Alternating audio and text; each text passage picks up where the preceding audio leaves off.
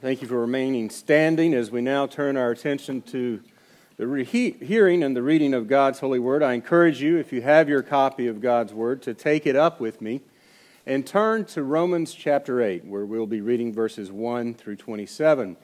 We continue today our, our series in basic, very basic theology and consider the person and the work of the Holy Spirit. So as we read through this portion of Romans chapter 8, look for the many, many references to God's Holy Spirit. Hear now the Word of God. There is therefore now no condemnation to them which are in Christ Jesus, who walk not after the flesh, but after the Spirit.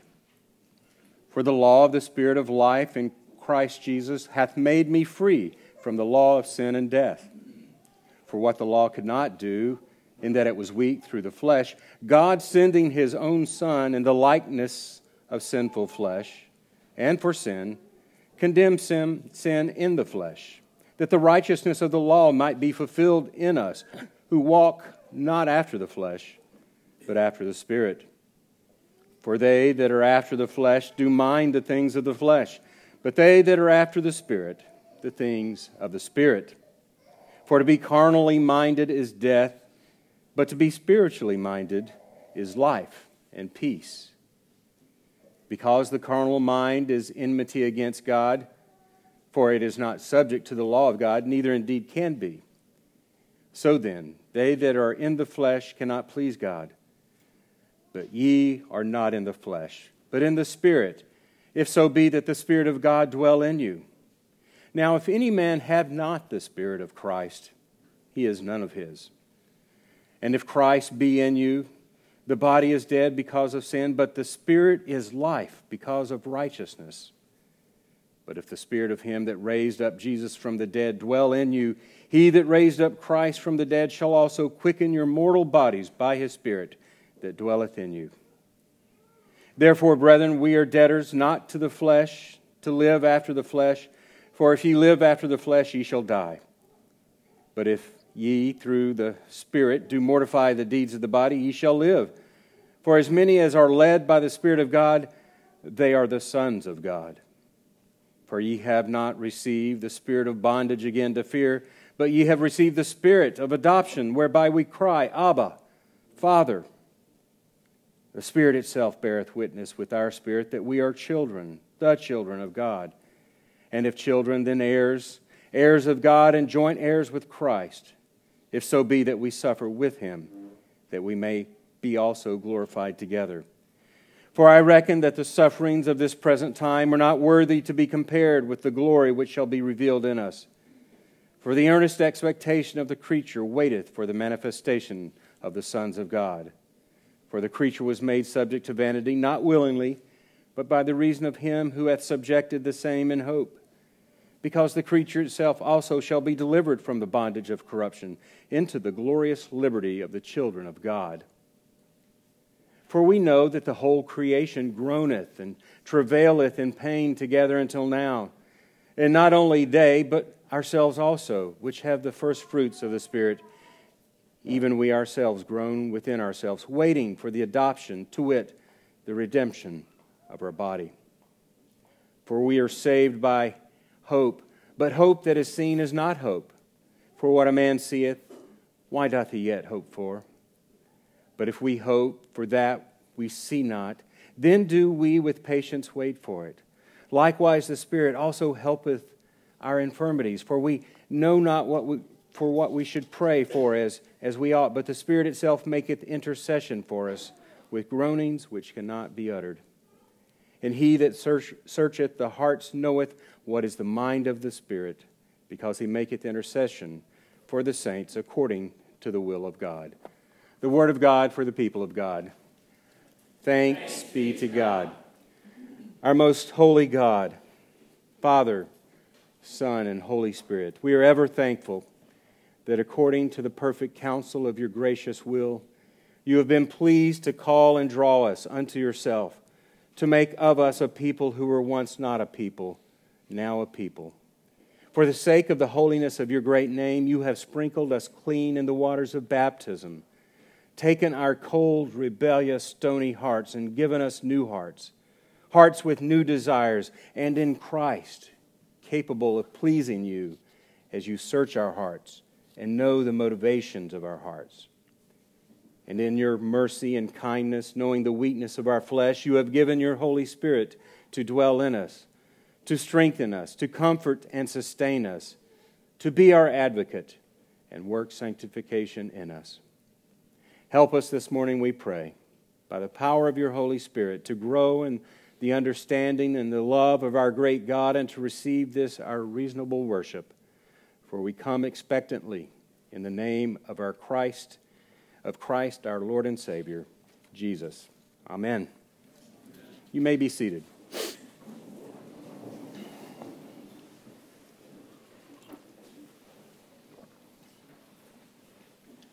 In his work on the Holy Spirit, John Owens points out something worthy of consideration, which helps us to see Scripture in the story of redemptive history that God is writing with fresh eyes, I hope.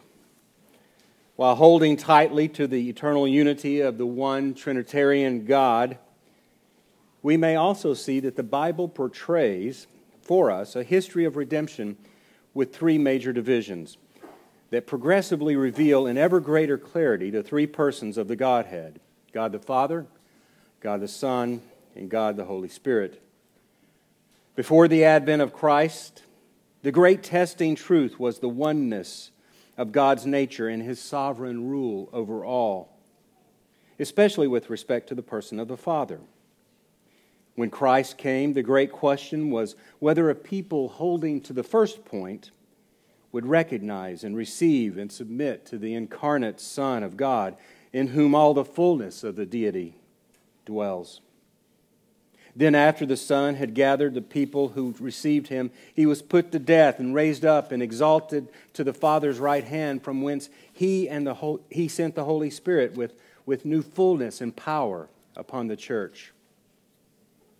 Before Christ's coming, the prominence of God the Father during the days of Christ's earthly life, the prominence of God the Son. And since the ascension of the Son, the prominence of God the Holy Spirit. Now, we don't take this too tightly. God is always prominent in all things at all times. But we can see, perhaps, therefore, that we live in a climactic period of redemptive history, the days of the Spirit, in light of the full revelation of the Father and of the Son.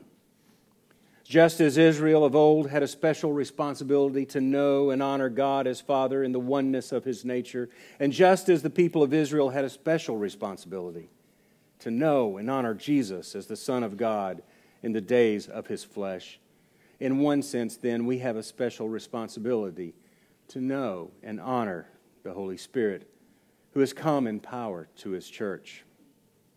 The sin of despising his person and rejecting his work now is one of the same nature with the idolatry of old, with the Jews' rejection of the person of the Son, as Owen put it.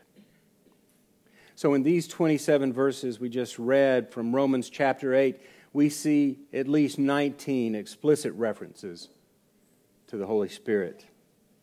And that is just one part of one chapter. There truly is so much to be known and said and exalted in considering the person and work of the Holy Spirit that it is almost unfair to give that title to this message. Indeed, large volumes have been written to cover this subject, yet we would do well to at least touch on some of the most basic things that we need to know about the Holy Spirit so that we might worship Him rightly and marvel at the manifold wisdom of God and the fullness of his Trinitarian glory. To that end, we will consider the Holy Spirit as revealed in Scripture in three fundamental truths. First, the person of the Holy Spirit. Second, the work of the Holy Spirit. And finally, the evidence of the Holy Spirit. So, first, the person. We often speak about the influence of the Holy Spirit and his operations and graces, but we are apt to forget the Holy Spirit is truly and actually a person, that he is a personal existence, or as we Trinitarians usually say, one person in the essence of the Godhead. I am afraid that though we do not know it, we have acquired a habit of regarding the Holy Spirit as an emanation flowing from the Father and the Son, but not actually as a being a person himself. Admittedly, it is difficult to hold in our minds the idea of the Holy Spirit as a person. We find it much easier much easier to know and think of the Father as a person, don't we? Most especially because we, we have an earthly Father and we know earthly fathers. We see his perfect fatherly acts and read his fatherly words. We know it is he who forms the, the drops of hail and the rain and who leads forth the stars by their host and calls them all by name. Likewise, we can, we can just as easily conceive of Jesus as a person the Son of Man, a real person, because he took upon himself flesh and bone and walked the earth and ate with sinners. It takes no great stretch of the imagination to see the babe wrapped in swaddling clothes, lying in a manger in Bethlehem, or, or to behold a man of sorrows and acquainted with grief.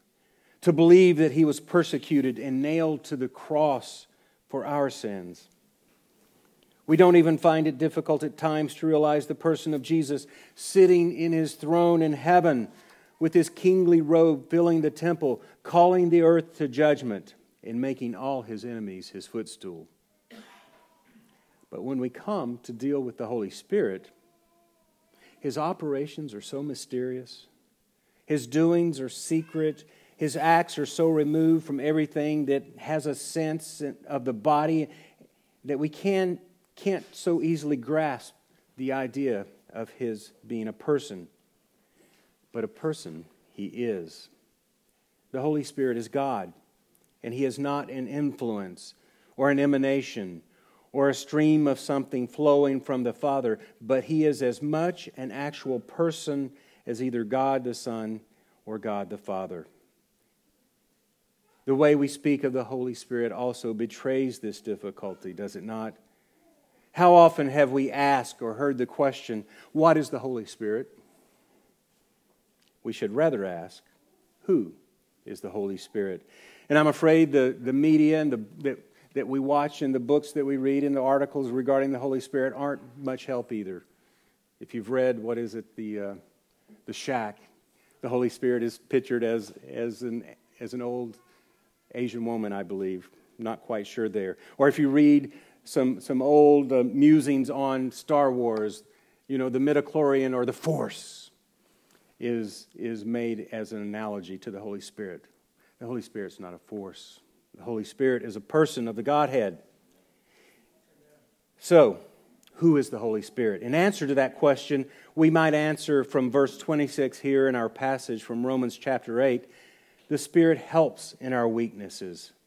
For we do not know what we should pray for as we ought, but the Spirit Himself makes intercession for us. We read in the inerrant Word of God this personal reflexive pronoun Himself and not itself because He is a person.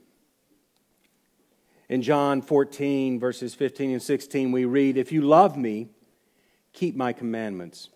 And I will pray the Father, and he will give you another helper, that he may abide with you forever, the Spirit of truth, whom the world cannot receive, because it neither sees him nor knows him, but you know him, for he dwells with you and will be in you. When Jesus calls him, the Holy Spirit, a helper, a counselor, or a comforter, he treats him as a person and not a force. And when he calls him another helper, he means he will be a helper like me, like Jesus.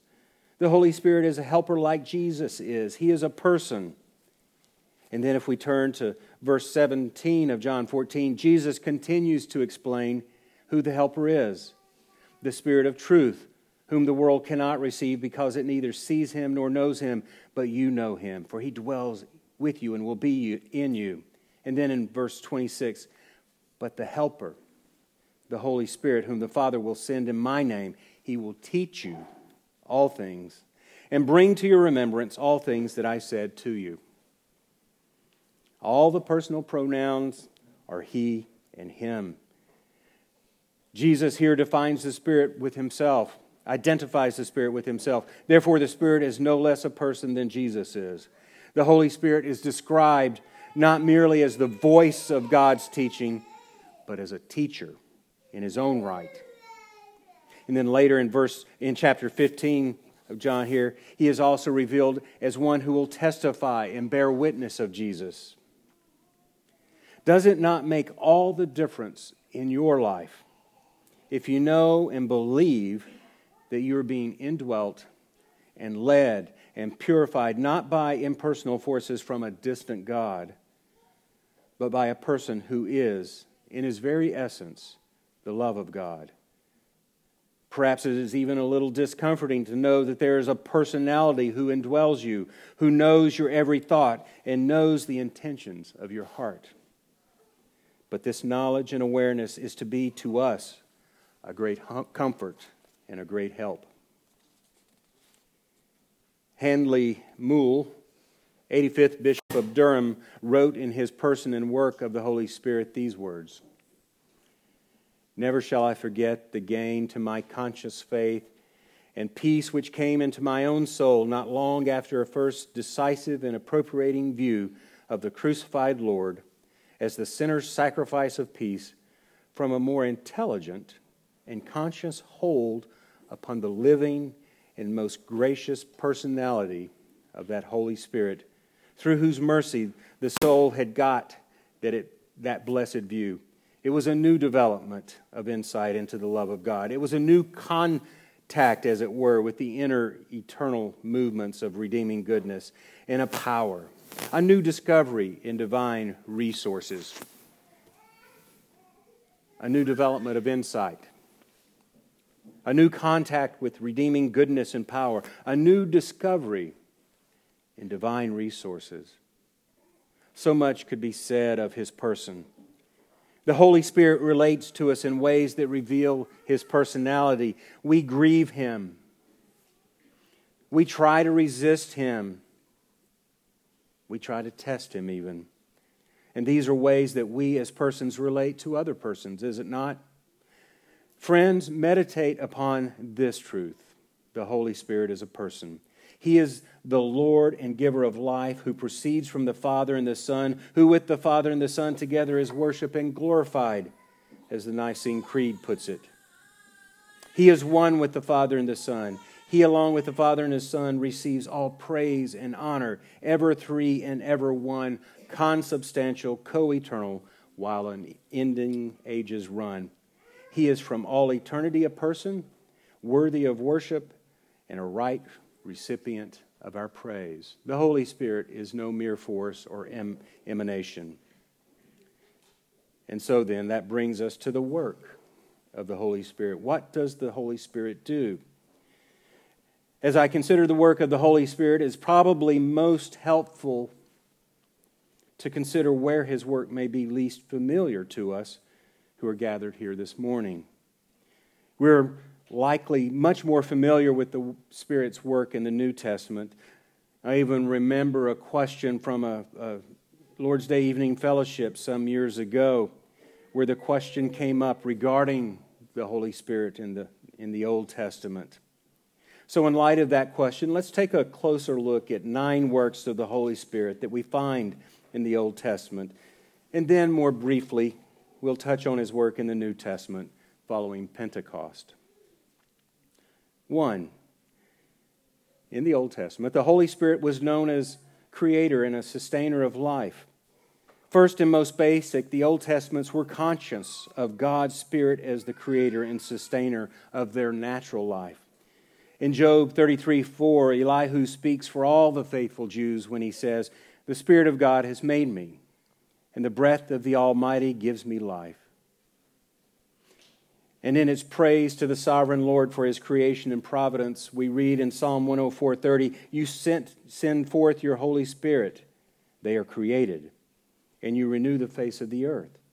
The world sees a mechanical process of reproduction, evolution, and natural selection, but the Christian ought to see the creative and marvelous work of God's Spirit just as the saints in the Old Testament did. And secondly, we see in the Old Testament the Holy Spirit did the work of a regenerator. In Numbers 14 24, we read, But my servant Caleb, because he has a different spirit in him and has followed me fully, I will bring into the land where he went, and his descendants shall inherit it. And in Numbers 27 18, and the Lord said to Moses, Take Joshua the son of Nun with you, a man in whom, the, what, whom is the Spirit, and lay your hand on him. The Old Testament believers were saved in the same way that we are. They were born of the Spirit. They trusted in God's promises, and they followed his commandments in obedience of faith. Thirdly, Holy Spirit was a comforting and convicting presence to the saints of the old. These familiar words from David in Psalm 139 reminds us of this particular truth. Where can I go from your spirit? Or where can I flee from your presence? If I ascend into heaven, you are there. If I make my bed in hell, behold, you are there. Old Testament believers knew the comforting and convicting presence of God's Spirit wherever they went. And four, the Holy Spirit served as a counselor and teacher. As the children of Israel assembled with fasting and sackcloth and, and dust upon their heads, confessing their sins and the iniquities of their fathers, they stood and read from the book of the law. And after worshiping God, we read in Nehemiah chapter 9, verse 20 You also gave your spirit to instruct them, and did not withhold your manna from their mouth, and gave them water for their thirst. By the work of the Spirit, they were able to hear the word with understanding. And then in verse 30, they understood that the prophets, by the Spirit, had testified against them and their fathers. And 5, the Holy Spirit empowered artistry and craftsmanship. We find in Exodus 31 that God not only designed his tabernacle, but he also gave gifts to be able to execute his instructions with, with beauty and skill. He calls Bezalel, saying, And I have filled him with the Spirit of God, and wisdom, and understanding, and knowledge, and in all manner of craftsmanship, workmanship, to design artistic works, to work in gold and silver and bronze, and cutting jewels for setting, in carving wood, and to work in all manner of workmanship. And to Oholiab, and all his gifted artisans, he gave his spirit to be with them and wisdom so that they could build the ark and the mercy seat and all the furniture in the tabernacle, including the, the table and its utensils and the pure gold lampstand with all its utensils and the altar of incense and the altar of burnt offerings with all its utensils and the laver in its base. And they even made the garments of ministry, the holy garments, for Aaron the priest. Six, the Holy Spirit gave power to denounce evil and declare righteousness. Micah declares in chapter 3, verse 8 But truly I am full of power by the Spirit of the Lord, and of justice and might, to declare to Jacob his transgression, and to Israel his sin. Where did the Old Testament prophets get the boldness to declare their unpopular messages? By the work of the Holy Spirit. Seven, the Holy Spirit gave assurance and cast out fear in the Old Testament saints. The word of the Lord came by Haggai the prophet, instructing him to speak to the governor of Judah and to the high priest. And he was to speak assuring words to the people. These words According to the word that I have covenanted with you when you came out of Egypt, so my spirit remains among you. Do not fear. Jews returning from God's judgment in the Babylonian exile were to take heart that God's Spirit would protect them, assuring them that He would keep His covenant and that they were not to be fearful, knowing His truth. Eight, the Holy Spirit manifests Himself in extraordinary feats of power, did He not? As Samson went down to Timnah with his father and mother and came to the vineyards of Timnah, a young lion came roaring against him And the Spirit of the Lord came mightily upon him, and he tore the lion apart, as one would have torn apart a young goat, though he had nothing in his hand. And ninth, and finally, the Holy Spirit gave the ability to prophesy. In Numbers 11, we read So Moses went out and told the people the words of the Lord, and he gathered the 70 men of the elders and of the people and placed them around the tabernacle. Then the Lord came down in the cloud and spoke to him, and took of the Spirit that was upon him, and placed the same upon the seventy elders. And it happened, when the Spirit rested upon them, that they prophesied. So, in answer to the fellowship question mentioned early, earlier, the Holy Spirit was active and working in the Old Testament, and the people were aware of his presence, though in a more limited and less glorious manner than we see in the New according to the precious promise that we read earlier from Ezekiel 36. The Lord, speaking to the house of Israel, said, I will put my spirit within you and cause you to walk in my statutes, obey my rules, and you shall be my people, and I will be your God, and I will deliver you from all your uncleannesses. This truthful prophecy God declares to Israel, who are already in one sense, his people. But there is more being conveyed here.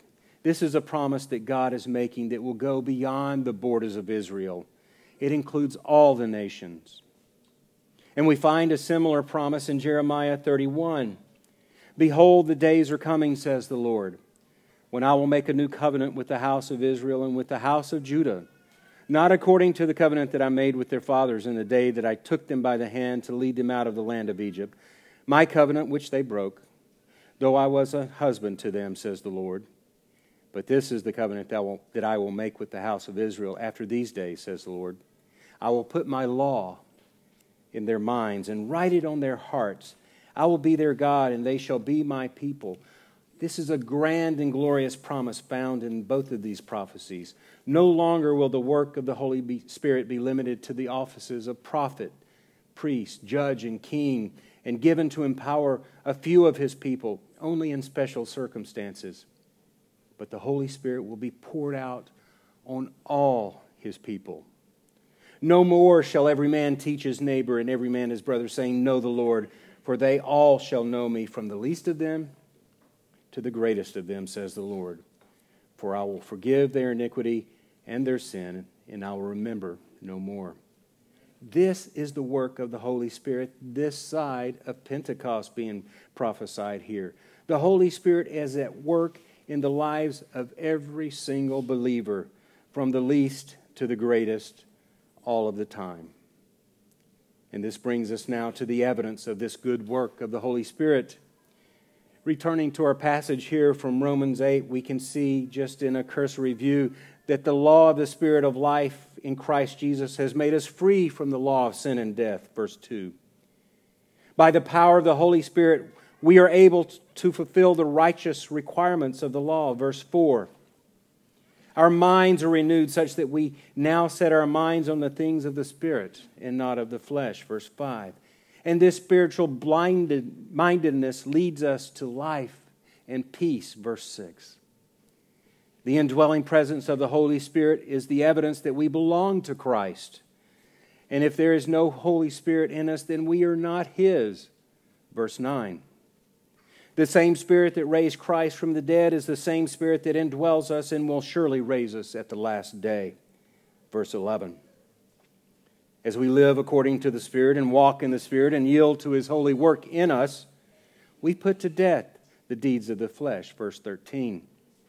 As we follow His leading, we actively manifest the truth that we are sons of the living God. Verse 14. As sons of God through the Holy Spirit, we, in all sincerity of heart and truth, now look to God as His own dear children and address Him. Indeed, cry out to Him, Abba. Father. And the Spirit continues, that's verse 15, and the Spirit continually bears witness to us that we may surely know we are children of God. Verse 16. As those who have received the Holy Spirit, the whole outlook of our lives has been changed.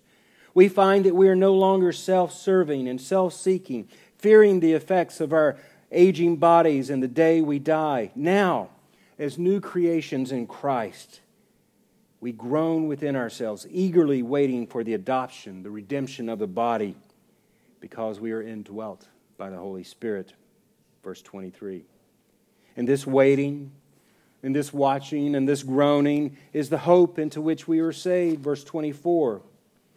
Through all the travails of life, fraught with the continual weaknesses of our flesh, the Spirit is there helping us in our weakness and leading us to pray as we ought even when we do not know how to pray. Verse 26. And by his holy working, the Holy Spirit searches our hearts, knowing in his righteousness what is needed, and makes intercession on our behalf according to the perfect will of our Heavenly Father. Verse 27. So, people of God, aren't you glad to know that the Holy Spirit is ever present with you? He never leaves you nor forsakes you. He is with you wherever you go and whatever you are going through. According to Owens again, to say that we are able by our own efforts to think good thoughts or give God spiritual obedience before we are spiritually regenerate is to overthrow the gospel and the faith of the universal church in all ages. End quote. According to the truth of God's word, all men are divided into one of two groups. They are either regenerate or unregenerate. We are conceived in iniquity, and spiritual darkness is the natural state of all men until God, by the almighty work of His Spirit, shines into men's hearts and, and creates light in them. The nature of this spiritual darkness is something that we must understand. When men have no light to see by, they are in darkness. There is blindness. A spiritually blind man is in spiritual darkness and is ignorant of spiritual things. We also see that there is an outward darkness on men and an inward darkness in men. Outward darkness is when men do not have the light by which they are enabled to see. Outward spiritual darkness is upon men when there is nothing to enlighten them about God and spiritual things. They are governed by the fallen and depraved desires of their hearts, and so they live in sin continually, and sin's effects are clearly seen in the outward toll it takes on them. And their darkened countenance is evident to the whole world. It is the work of the Holy Spirit to remove this darkness by sending the light of the gospel. Inward darkness, on the other hand, arises from the natural depravity and corruption of the mind of men concerning spiritual things. Man's mind is depraved and corrupt in things which are natural and civil, all of life, as well as the things which are spiritual and heavenly. Man's mind, being darkened, is unable to see and receive or understand or believe to the saving of his soul. Spiritual things are the mysteries of the gospel without which the Holy Spirit, first creating within them, a soul can never see and receive the things of God, and it cannot bring salvation. However brilliant a mind may be, and however brilliant the preaching and presentation of the gospel might be, without the Holy Spirit first creating this light within them, they cannot receive, understand, and agree with the truths preached, and so will not be led to salvation as the unregenerate walk in the futility of their mind, the natural inclination of the unregenerate mind is to seek those things that cannot satisfy. This is the unstable mind, and it cannot and does not judge things properly. The ungenerate mind is blind, and the ungenerate heart is blind as well. Spiritual light is received by the mind and applied to the understanding and used by the heart. But if your eye is bad, your whole body will be full of darkness, says Jesus. If therefore the light that is in you is darkness, how great is that darkness? Even though the unconverted mind be highly educated and possesses a high IQ, it is utterly unable to receive and understand those spiritual things needful for eternal salvation. Such a mind will not respond to the preaching of the gospel until renewed, enlightened, and enabled to do so by the Holy Spirit. But the natural man does not receive the things of the Spirit of God, for they are foolishness to him, nor can he know them because they are spiritually discerned. Paul writes the Corinthian church. But the spiritual man, by a spiritual light received from Jesus Christ, discerns spiritual things. Paul elsewhere assures us that Christ has delivered us from the power of darkness and conveyed us into the kingdom of the Son of his love, in whom we have redemption through his blood, the forgiveness of sins. Our spiritual life differs from every other kind of life. It does not come directly from God, but it is first deposited in all its fullness in Christ, our mediator. So it is out of his fullness that we receive this life. Christ is our life. It is therefore not so much we who live, but Christ who lives in us. We can do nothing by ourselves, but only by Christ's power.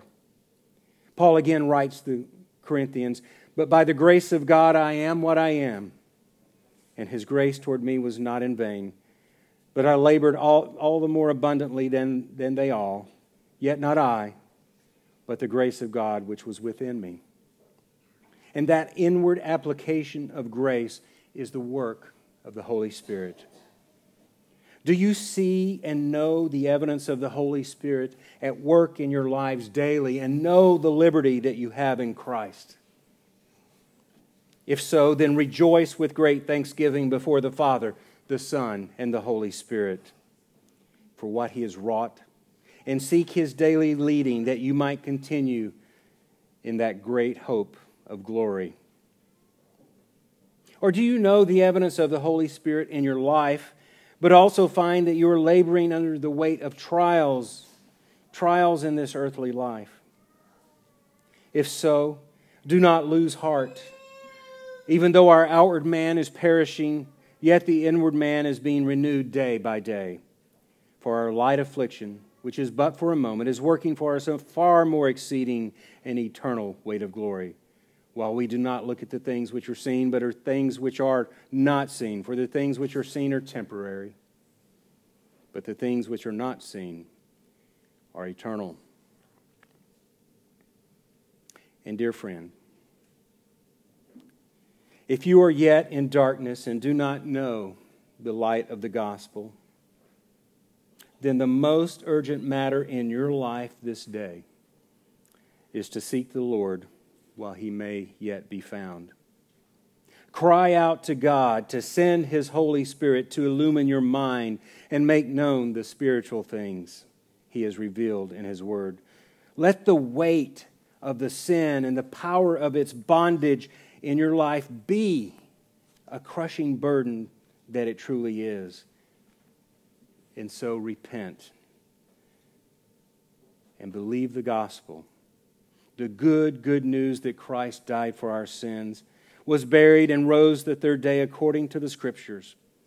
For it is only by, in, and through him that we may receive the forgiveness of sins and the adoptions of, of sons and cry, Abba, Father and so know the eternal love of our perfect Heavenly Father and enjoy the present hope of that future glory. This you do.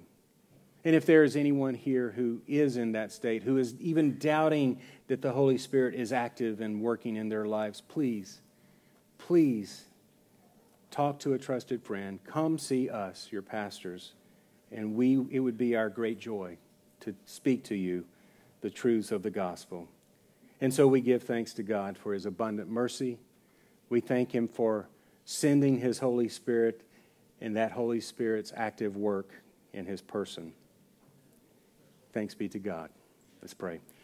Our gracious Heavenly Father, we can but offer our humble thanksgiving to you for your goodness, for it is your goodness that leads to repentance. We give you thanks for the gift of your Holy Spirit and pray that you would grant us hearts eager to follow his leading and so walk in the way everlasting. Hear our prayer, for we ask in the name of Jesus our Savior. Amen.